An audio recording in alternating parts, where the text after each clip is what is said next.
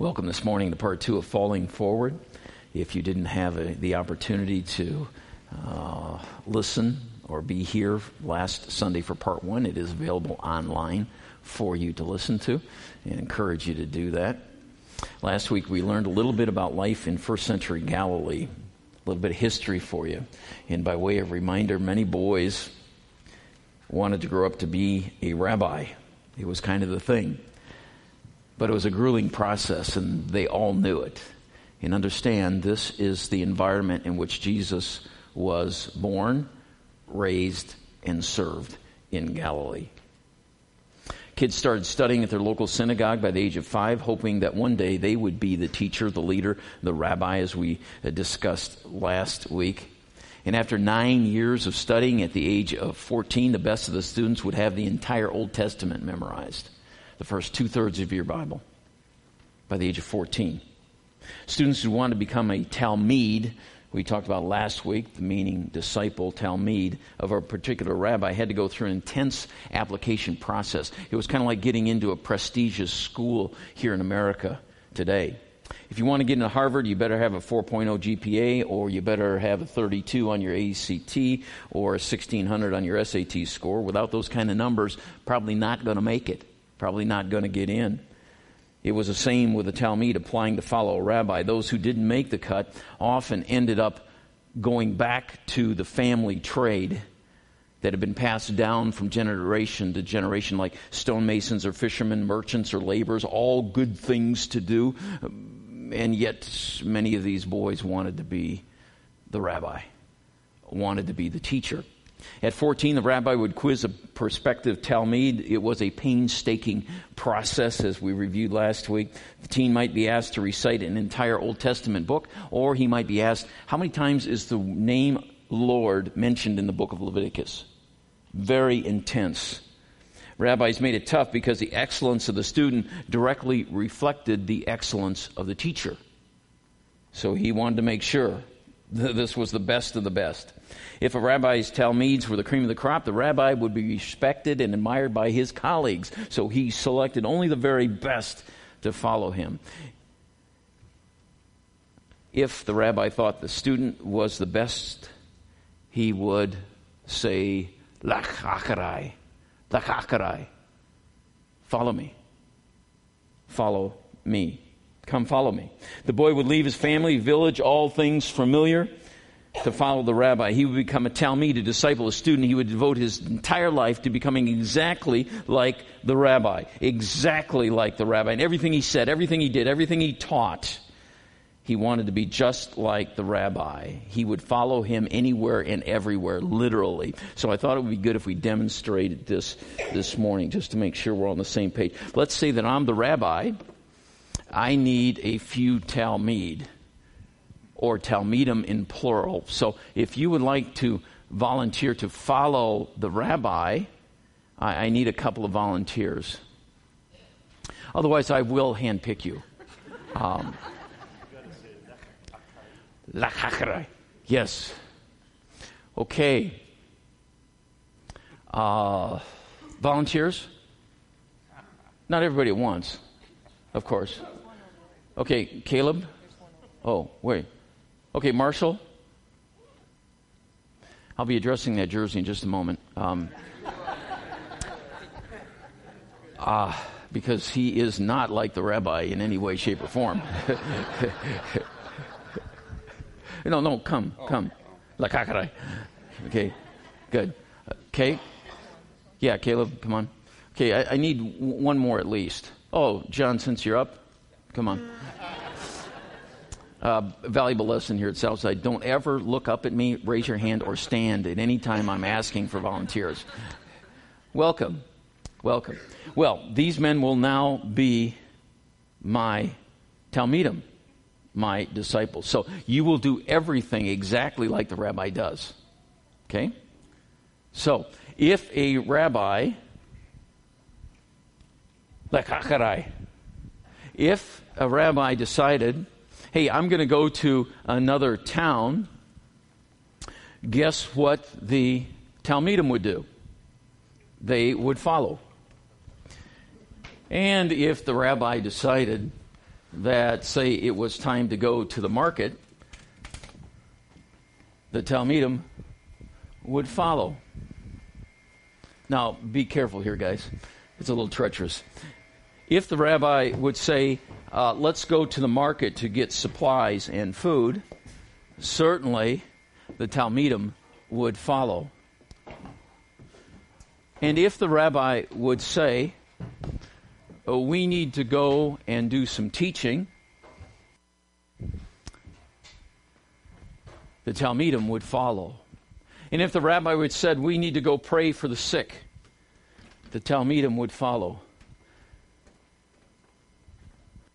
So they wanted to be exactly like the rabbi. Now, I would like you as a congregation to determine how these guys are doing.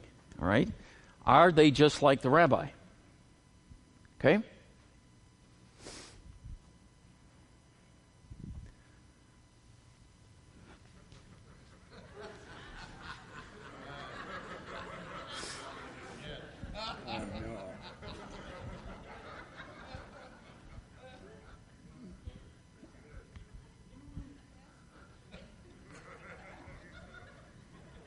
How you guys doing? Wow, John. No, it's Rabbi. Rabbi. How you doing there, Viking? All day. All day. You want to go to one-handed? nah, we won't do that. All right. Come on. How you doing? Okay, so you got to determine how are they looking. They doing okay so far? Okay. No.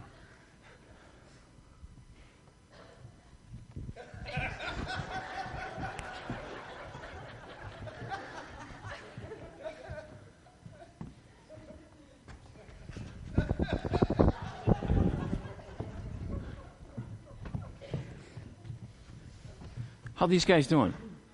They pretty good? Well, thank you guys for following. Just for a few minutes, doing exactly like the rabbi does. Let's give him a hand, shall we? Nice job.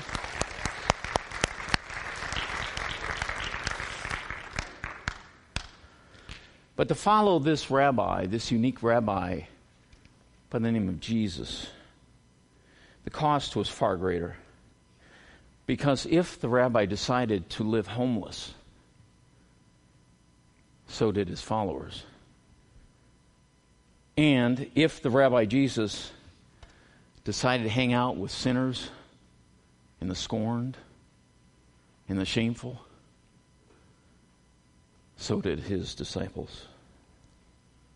And if Jesus, the rabbi, loved his enemies, his students would have to follow. And if Jesus, the rabbi, embraced Viking fans,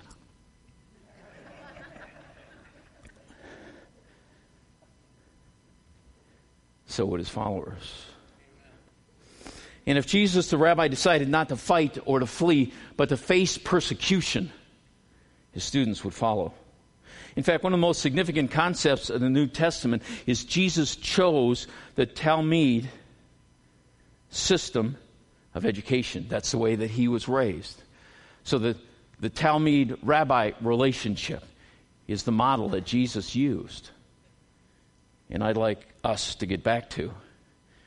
Jesus' training program was simple be with me so you can live like me. After night in prayer, he selected the 12. And he said in Mark 3 that you might be with me. You might be with me. And as we discovered last week, so that you might live like me. That was his training program. And here was the key point from last week. Knowledge came, bef- came, knowledge of who God is, the way that God operates, came through association and demonstration before it was understood by explanation. This is just so critical because this is the method that Jesus chose knowledge came through association and demonstration before before it was understood by explanation in our educational system in this country we turn it all upside down and it has to be explained before it is lived but i would say in my life in my spiritual development far more of the transformation in my life came through association and demonstration than it did through education or explanation. It's not enough just to sit and soak and listen and learn facts. We want a demonstration of the power in the kingdom of God. It can't be read in a book. It can't be from some foreign land. It has to be our experience with the living God. If He is truly alive, then we have to spend time with Him because it is a love relationship. It is based on association and then demonstration of that key concept that you might be with me. Be with me. It can't be explained, but somehow we've got this thing all backwards. And we say, okay, go through this study, fill in these blanks, then you're discipled. It doesn't work that way.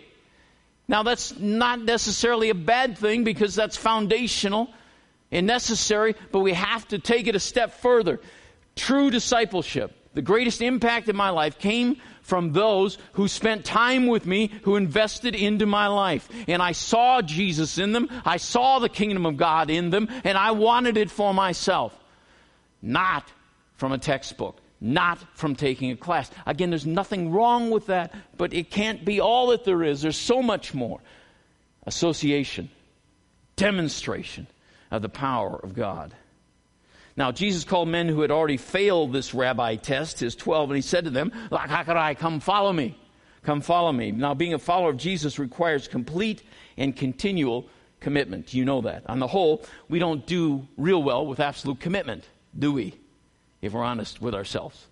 When we commit ourselves to do something. I think we prefer selective commitment. I call it cafeteria Christianity. You get that, right? You go into the cafeteria and say, mm, I'll take some of that. I don't like that. Oh, oh, oh, I really like that. And so we go through and we just kind of make it our own choice. We look at our relationship with Jesus and say, I'm going to follow you, Jesus, but I'll choose the areas. I'll choose the areas that I will follow you. And beyond that, we'll say, I'll follow you, Jesus, but don't ask me to forgive that person that hurt me. I'm not going to let go of that pain. I'm not going to let go of that bitterness. I earned it. I deserve that, right? So I'll follow you, Jesus, except for this area. Or I'll follow you, Jesus, but don't talk to me about my money. I work hard for my money. Really. I'll follow you, Jesus, but don't tell me to get my sexual habits. I can't help the fact that I have these urges. Don't ask me to stop. So it's this kind of cafeteria Christianity that says, I will follow Jesus, but only in areas that are comfortable, only in those areas that are controllable, only in those areas that are convenient, and when I feel like it. Doesn't work that way. When we decide to become a follower of Christ, we've got to go all in. We've got to go all in. There's no bargaining, there's no bartering, there's no finagling with any of this. So when people came to hear Jesus, they must have looked at his Talmids and say, What? What's up with this? What kind of guys are following him? They're nobodies, a bunch of fishermen, political hotheads, and that guy, he's a tax collector. What, what kind of a following does this rabbi have anyway? But the greatest teacher who ever lived offers us, us, a chance to become one of his students. Us. Wow. Wow. And when he says anyone, he means everyone. There are no qualifications from him, which means there can be no excuses from us. That's the bottom line. He makes his invitation to anyone, but he clearly states up front that it will cost us everything. Everything to follow this rabbi. So, what will we do? Will we follow? Are we willing to follow the rabbi Jesus? Notice I said follow Jesus. I did not say believe in him. Is believing in Jesus important? Absolutely, it is. Does the devil believe in Jesus? Yes. Does the devil follow Jesus? No. Of course, believing in him is extremely important. But did you know that in the Gospels, Jesus said to believe in him about five times, depending on your translation. He said to follow him 20 times. It's both and. It's both and. So, if we're working on a definition of disciple, some common language here at Southside, let, us kind of think about this for a moment. A disciple is someone who is intentionally committed to learning practical skills from someone with more expertise. I love it when someone's ahead of me in the race. And that doesn't mean they're necessarily older than me, but there's something about their life, their spiritual walk with Jesus that I, I would like for me. And I like them to teach me. I like them to model it for me. I want to be with them because, man, when that rubs off, that's pretty cool. I know when I'm with that person, I leave closer to God than when I came in. I want to hang out with those kind of people. It has nothing to do with age, but when we think about a disciple, it's learning practical skills from someone who's a little ahead in the race. Here's another way to think about it. it comes from Matthew 4:19. You know this verse. Jesus said to them, "Follow me, and I will make you fishers of men." Very simple definition. A disciple of Jesus is committed to following Jesus. Is committed to following Jesus. Again, Jesus says, Follow me. And understand, this is based on love. We talked last week about this being the most intense love relationship. And for Talmid, the most important person in his life was the rabbi, even above family relationships. He was all in. And follow me is based on love. Oftentimes we think Jesus, the hard taskmaster, follow me, follow me, follow me. Yeah, I get that. But it's not like mom with a minivan leaving Walmart saying, Follow me out of here, kids. Get a van. Right? It's not like that. It's not like that at all. He's offering us an invitation to a different way of life. Follow me. It's based on love. Find out what life is really about and what your life can really be like. Follow me. It's based on His love. Now the choice is ours to obey, but understand it's all about grace. It's all about His love when He gives us His invitation. It's not a demand. He's asking us, I'll show you something. I'll give you something because I love you. I love you. Follow me. Follow me. It's based on His love. It means being committed to being changed by Jesus. He said, I will make you. I will make you. We don't make ourselves fishers of men. This is based on our surrender. Here is a key element in being a disciple of Jesus. It's about total surrender and continual surrender in our lives. It's not about gaining more knowledge. It's not about going to more church services. It has nothing to do with that. It's more about the surrender of our lives to Him. I will make you. We don't make ourselves. We're passive in this process. We just say yes to Him, and that passiveness is expressed in our surrender. Not your will, but my be done? No. No. Not my will, but yours be done. It's based on our surrender continually to Him. The third part, committed to be on mission with Jesus. I will make you what? Fishers of men. For the Son of Man came to seek and to save that which was lost. This is his mission. That's done for his glory. That also should be our mission. Now, Jesus said he will build the church. We are to make disciples. We often, and I've fallen in this trap in my years of ministry, we get this backwards. It's my job to build a church, my job to bring people in, my job to raise money, my job to do this. No, it's not. Jesus said he will build the church. What am I supposed to be doing? making disciples. If we got this right, the church in America would begin to come back to uh, what it's supposed to be powerful, transforming our culture. We are to make disciples. We spend a lot of time building the church. Not good, not healthy. He's the builder. We're not. We are supposed to make disciples.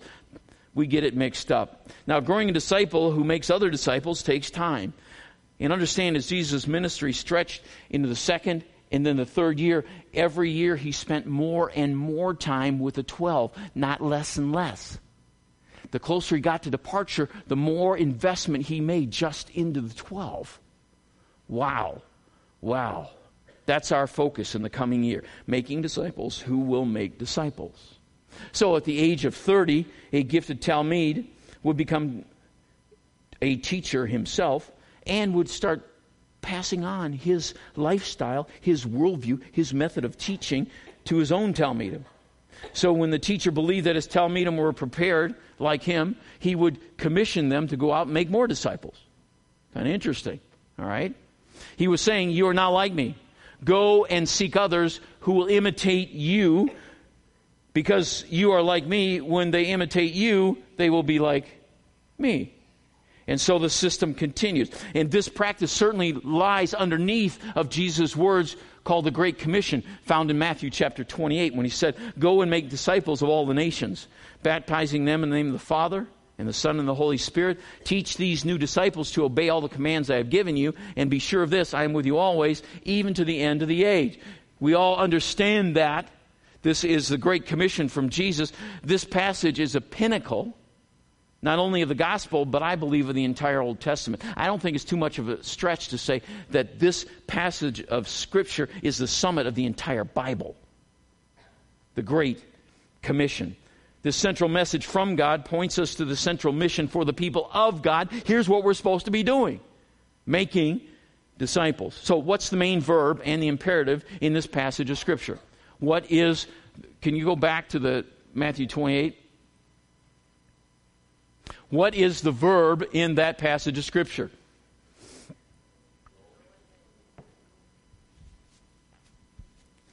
Anybody else with the right answer?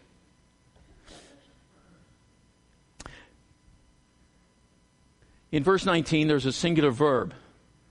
The verb is a command. It's make disciples. It's surrounded by three participles going, baptizing, and teaching. Those are all participles. There's only one verb in that verse it is make disciples. Make disciples. Huh. The imperative, the command, make disciples. Unfortunately, we have put way too much emphasis on go than was intended and not given full force to the actual command in the scripture, which is to make disciples. Here's where Greek can actually help us just a little bit. The command is to make disciples, not to go. In fact, if you want to kind of unpackage that, it's an aorist participle, which means since you're on your way or since you've already gone, here's what I want you to do make disciples. It is a participle, it is not the command. I wish in English it were expressed differently. The command is to make disciples. So why use the term make disciples? Why not simply command, go evangelize the world? Why didn't Jesus say that? Why didn't he say that? The reason is that Christianity is more than a decision to trust Christ as Savior. It is more than that. In the Gospels, our Lord invited men to follow him, not just believe in him. Belief is extremely important. Christianity is more than a moment in time conversion. It is the radical transformation that leads to a whole new way of life that is, in fact, a process. It implies the forsaking of our former way of life, the commitment to live for God by His grace. In other words, discipleship, that word uh, compresses both conversion and Christian living into a single term. It compresses salvation, if you're theological, and sanctification into one term. The term is disciple, discipleship. Conversion to Christ in the New Testament was inconceivable, inconceivable without a commitment to follow Him. You don't just pray a prayer and say, okay, I'm a Christian, here we go, or now I go to church, now I'm a Christian. Does not work that way. We have to follow him. We have to follow Him. And that's why our Lord persistently challenged would be followers to count the cost and the rewards. Count the cost. If any man would be my disciple, let him take up his cross daily and follow me. It's going to cost you everything. But he said, count the cost before deciding to follow. And many chose not to follow. They understood clearly what he was saying. I'm not just asking you to believe in me, I'm asking you to follow me. And that's going to require everything. Everything. So the key question is are is not this. Are we making disciples? A far better question is, what kind of disciples are we making here at Southside? That is an interesting question. We're serious about building healthy disciples. Now, Ephesians 4 states this. This is uh, the centerpiece of my philosophy of ministry. Jesus is the one who gave these gifts to the church apostles, prophets, evangelists, pastors, and teachers. Their responsibility is to equip God's people to do his work and build up the church, the body of Christ. This is the core of my understanding of philosophy of ministry. So, when was your last physical? I had mine on Friday good report. Shoulders just a little sore. Pneumonia shot on this side, flu shot on this side, getting ready to go to Bangkok. It's like, oh, everybody comes up this morning. How are you, Pastor? I'm good. you?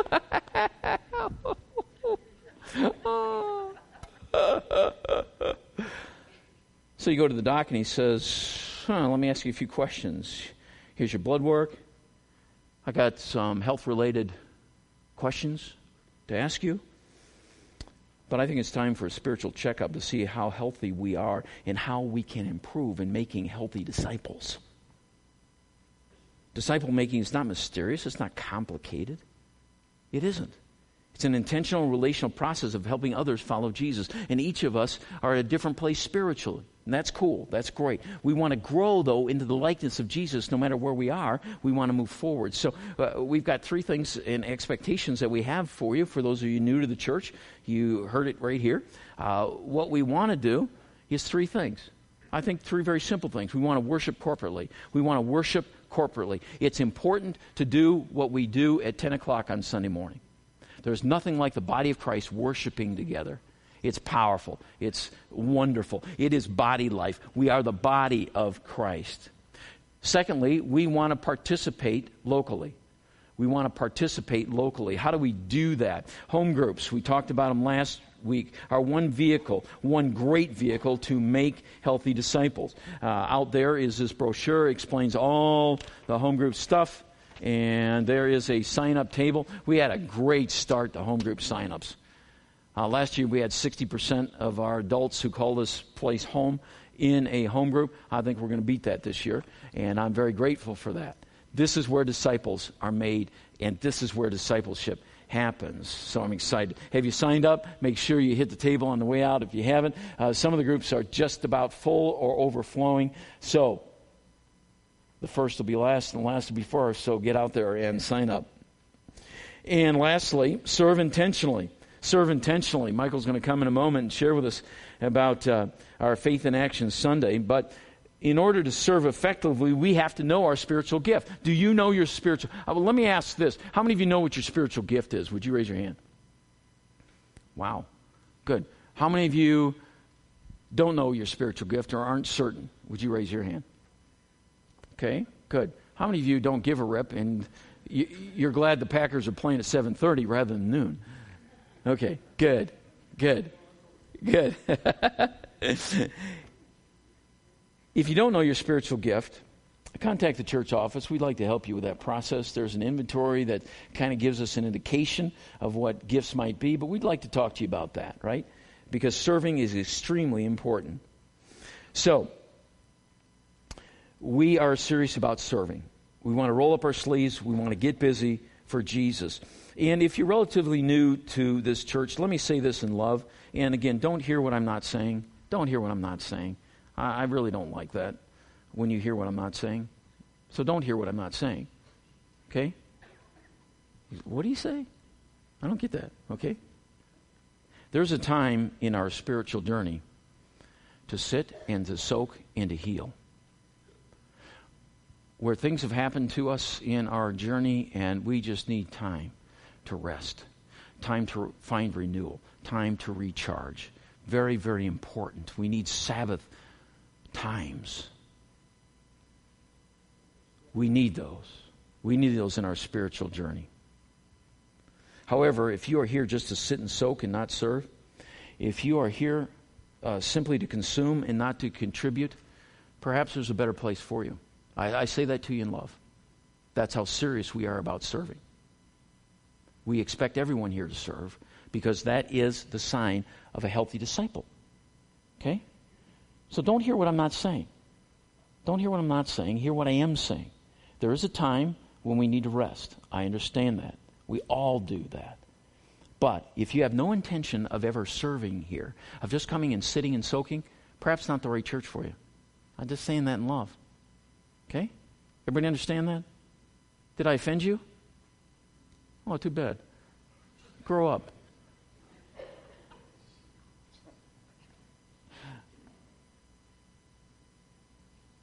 We're serious because a disciple serves.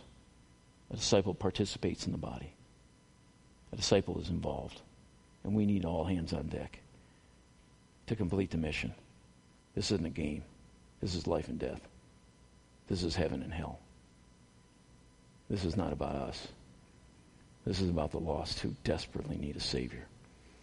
This is about people around the world that need Jesus. And we can be a part of that process. It's a beautiful thing. At Southside, we're serious about serving. Serving together is a blast. That's what we're going to be doing in a couple of weeks on October 2nd. Michael, why don't you come and share with us? Uh, back in that corner, uh, we're talking faith in action. Bob, you want to give us a wave there?